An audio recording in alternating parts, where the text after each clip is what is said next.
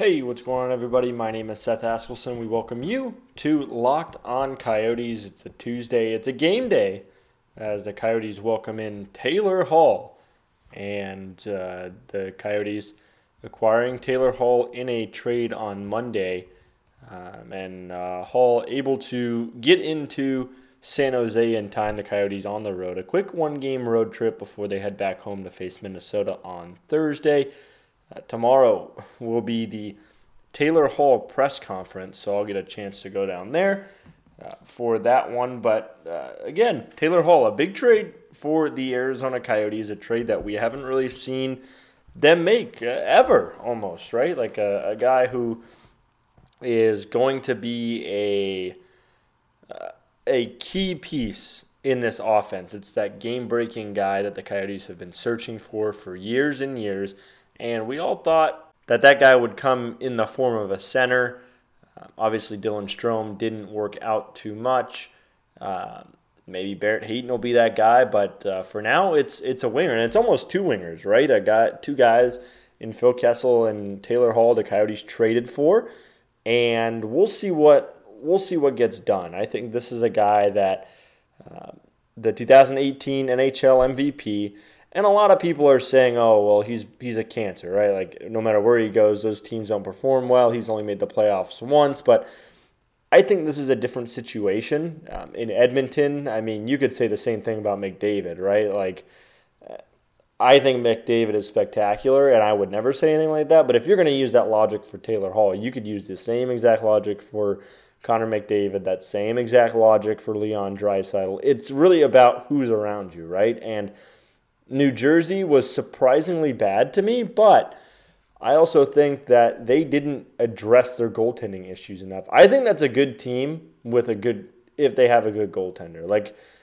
they they've been so plagued by goaltending issues. And again, their offense didn't score as much as I think a lot of people thought they would, but I I also think that's a, a mixture of almost uh, that team uh, quitting on on themselves almost again, right? Like not that NHL players come to the rink and, and play less than 100%, but I think after a while it, it gets tiring and it gets exhausting, right? Emotionally exhausting, physically exhausting, mentally exhausting to come to the rink and you know, no matter how many goals you put up, you can't just hold on to any sort of lead because of your goaltending. And I think if New Jersey has goaltending, they're in a different situation. And and the good thing for the Coyotes is they didn't really give up any of their big prospects, right? Prosvetov, uh, the goaltender that they really love.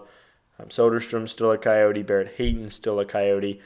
Um, did trade Kevin Bahl away, Nate Schnarr, a couple guys that were really starting to find their games, um, particularly um, Kevin Bahl, but um, Bahl not the greatest offensive upside in the world. So in a game where you see a lot of you see a lot of defensemen pitching into the offense. And I wouldn't say that there's no, I wouldn't say that there's no room for offensive or for defensive defensemen anymore. But I mean, it's very rare, right? Like Ilya Lyubushkin getting a, a great opportunity to play with Oliver Ekman-Larsson. But once everybody gets healthy, he's probably out of the lineup. Um, you know, it feels like a guy like Aaron Ness called up right. He's, he's a bit of a veteran, but he does bring some of that offensive presence. And we've seen – times where Ness has been selected in the lineup over a guy like Ilya Lyubushkin. So, um, not a ton of offensive upside. Again, Kevin Bahl still could be a fantastic player in the National Hockey League, and I hope he is. Um, but not necessarily that blue chip prospect guy that a lot of people, um, you know, like a guy like Soderstrom. He's not. He's not a guy like Soderstrom, and it's a. He's not a blue chip guy like a lot of people thought the New Jersey Devils could have gotten elsewhere. And obviously, the big thing is, is it's a first round pick, but uh, the Coyotes, I would say, I wouldn't even say evaluation necessarily, just the luck. And this really goes for the NHL, where you get in the late first round, outside the top 10 and even outside of the top 15. It's kind of a crapshoot. There's no guarantee those guys aren't going to be NHL ready right away. It might be two, three years. You look at the Coyotes' last late first round pick, and that was Pierre Olivier Joseph who now in Pittsburgh and not uh, again another guy that doesn't have a ton of offensive upside. Uh, so the Coyotes have gotten two two players really that um, are, are talented, right? Two offensive players that are extremely talented, and they've gotten them for somewhat cheap, right? Like Alex Galchenyuk probably not going to be a Penguin by the end of the year. Uh, Pierre Olivier Joseph, again, like we talked about, not having the greatest success in the American Hockey League in, in terms of an offensive side. Um, again, Kevin Bahl, Nate Schnarr, uh, two guys that might not be really uh, big names in the NHL. You know, they may be solid players, but um, those aren't necessarily guys that are going to be, you know, big time minutes guys. Uh, Nick Merkley, a part of that trade as well. Love Nick Merkley love what he brings, but um, I, I, think it's just a, a tough a tough situation for him. Just couldn't get out of the injury bug, and um, I think he's going to get a chance in New Jersey, a chance that he would have really had a hard time getting in Arizona just because of who's in front of him. Um, we saw Braden Burke get called up. Um, obviously, it's a little bit different, right? Like Barrett Hayton going to the World Juniors, so they bring up the uh, they bring up Braden Burke, but um, you know, it kind of shows that Nick Merkley wasn't even necessarily the next forward in line. So um, hopefully Nick Merkley gets his opportunity. A really nice guy, a guy who I think could be really good, but uh, just needs that opportunity. He should get it in New Jersey. So again, the Coyotes acquiring a guy who uh, has brought a lot of points, a lot of accolades, and we'll see what they do. He plays to he being Taylor Hall plays tonight in San Jose. So, uh, pretty quick turnaround and uh, a chance to really get into um, into the flow of things. He was at the optional morning skate today, um, so hopefully he's worked together. Pretty much confirmed. Uh, this is from the Coyotes Twitter uh, Twitter account that Hall will be playing on the line with Christian Dvorak and with Phil Kessel. So that that's the line to look out for. Um, so very good for the Coyotes. Hopefully, fixes some of those inconsistent offensive woes. I don't think they've been terrible offensive, at, particularly like it was last season, but a little more inconsistent than I think a lot of people would be comfortable for. And hopefully, Taylor Hall is the guy that can really um, bring the consistency to the offense. And if you are looking for a last minute fun sports gift for the holiday, go to breakingt.com slash locked on. Breaking T makes sports t shirts around teams' passion moments. Remember when the Coyotes finally won their first playoff series? Maybe you could find a shirt for that. Uh, maybe we'll be getting a shirt for when Taylor Hall pushes the Coyotes into the playoffs this season. This is great for all fans. Once again, go to breakingt.com slash locked on and then feel free to search the site for great shirts and fun sports gifts. Once again, that is breakingt.com slash locked on as we mentioned earlier, a Coyotes game night in the Bay Area, the South Bay this time, San Jose, the only team, hockey team in terms of National Hockey League teams in the Bay Area. Gorgeous place. And uh, the Coyotes take on a Sharks team who uh, beat them last time 4 to 2 on November 30th. And that was a game where uh, it felt like the Sharks may have turned their season around, right? They were on an unbelievable roll. Uh, beating the Coyotes just kind of added on to that. And all of a sudden, after that, they lost all of their games since that point up until Saturday. Uh, it was a six game losing streak. So after beating the Coyotes on November 30th, they lost at home to Washington, then went on an East Coast road trip, lost to Carolina, Tampa, Florida, and Nashville, came home and lost to the Rangers 6 to 3, and finally snapped that streak a 4 to 2 victory over the Vancouver Canucks on Saturday. So, uh, losers of six of their last seven, and we'll see if they get it turned around. As uh, the last time the Coyotes played them, they had them uh, two goals real early, but the Sharks managed to fight back after that and uh, ended up picking up a four to two victory. So. Um, it is confirmed Darcy Kuemper will start tonight.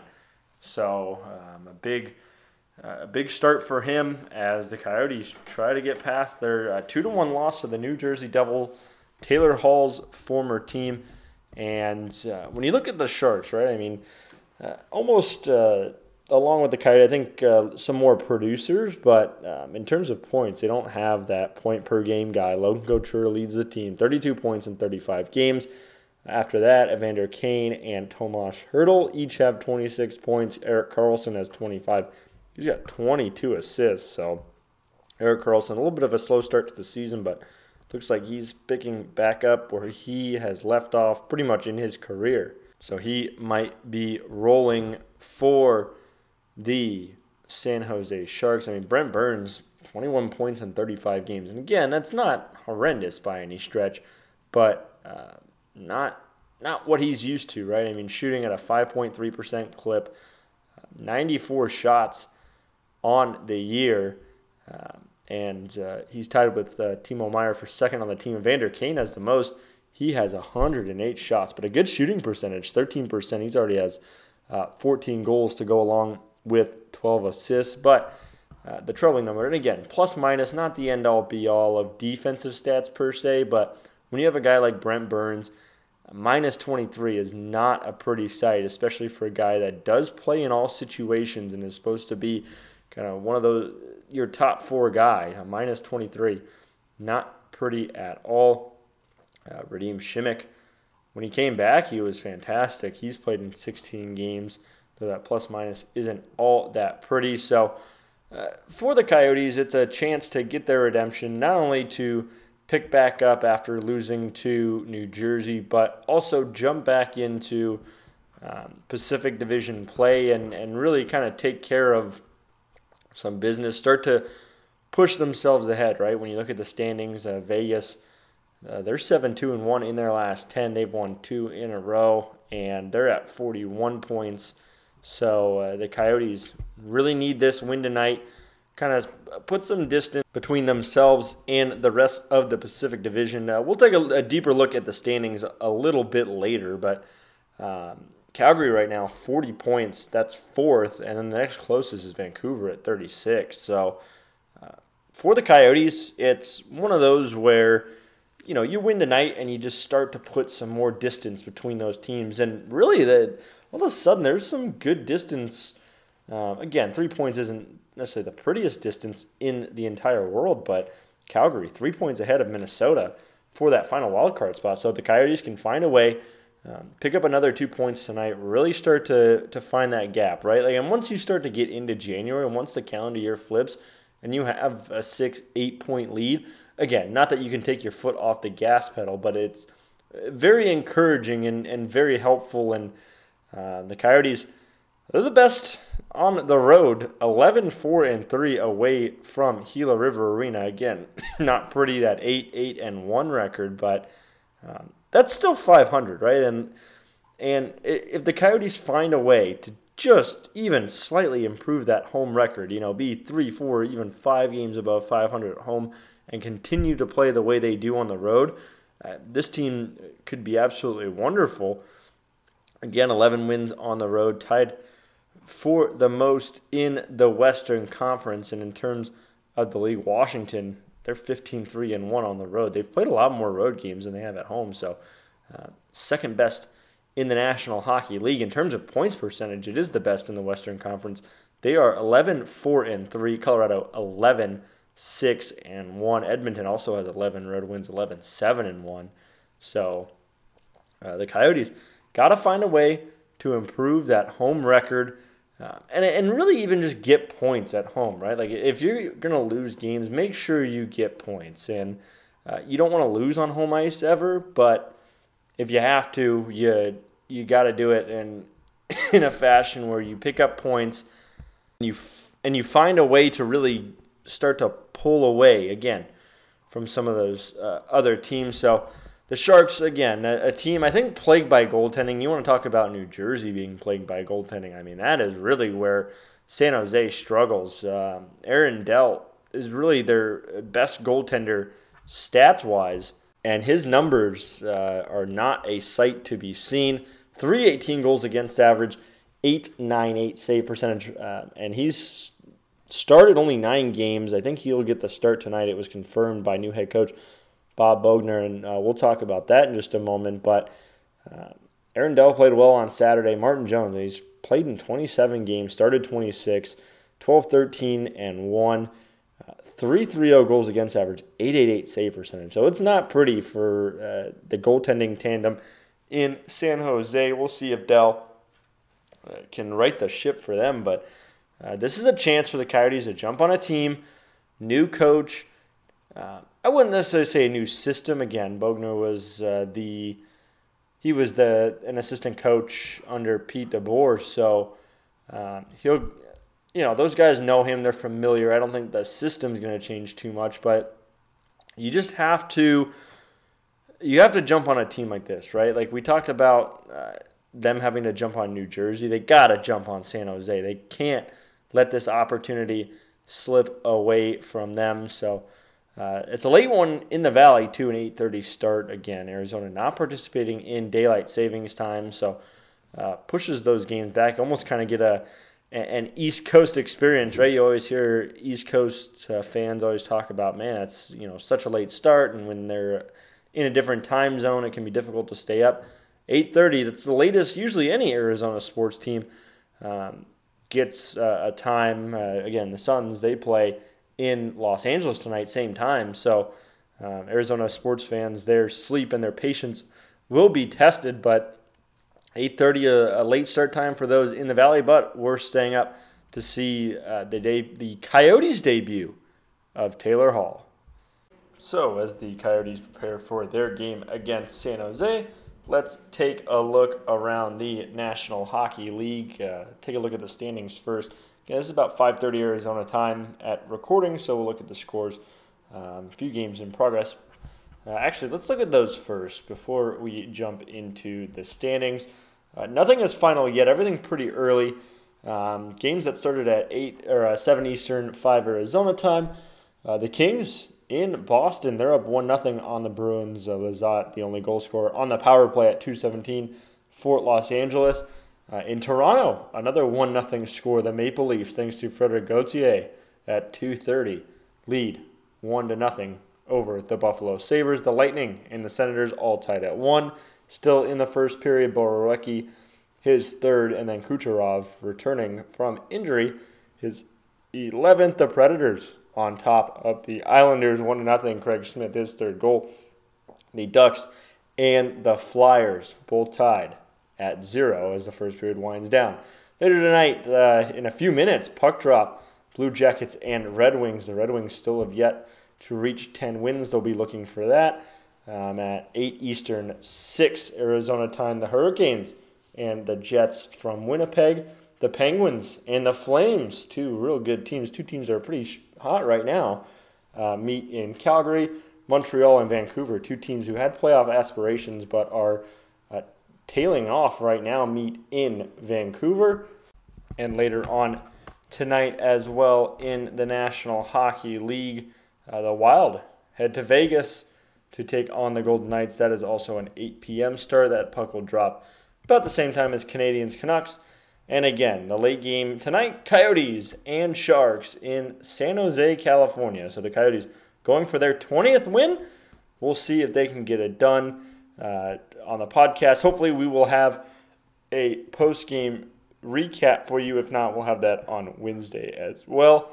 Uh, let's take a look at the standings in the National Hockey League. As it's uh, have changed over the last few days. is um, take a look at the East in the Metro, Washington, the Islanders, and the Carolina Hurricanes. One, two, and three. The Hurricanes look like they've balanced themselves out a little bit. They both uh, they have 10 wins at home and 10 wins on the road. You want to talk about consistency uh, on both sides.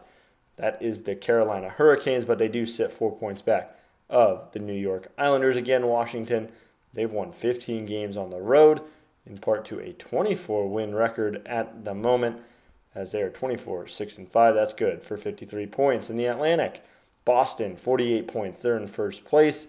Uh, Buffalo in second with 39, and Florida 37, uh, third place.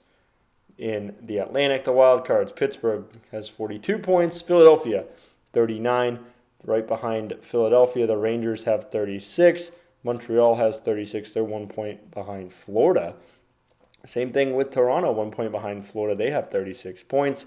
Tampa Bay with 35. So in the Atlantic, kind of a tight race there for that last spot. Ottawa, 30 points. Uh, in front of Ottawa is Columbus with 32, New Jersey, 25, and the Detroit Red Wings, 21 points in last place. In the West, the Central hasn't really changed all that much. St. Louis, Colorado, Winnipeg still 1 2 3. Again, surprised that Winnipeg's up there, but um, with their defense that uh, was pretty inexperienced coming in, uh, doing a pretty good job. They have a plus 10 goal differential. Um, in the Pacific, Arizona and Edmonton tied for first with 42 points. We'll see if that changes with uh, Coyotes' victory or even if they get one point.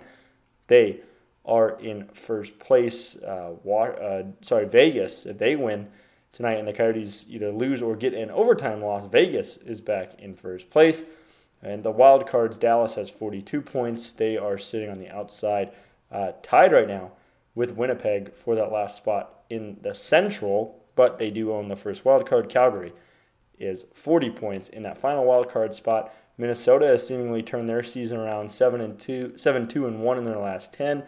Minnesota sits 3 points out at 37, uh, 3 points out of a playoff spot that is.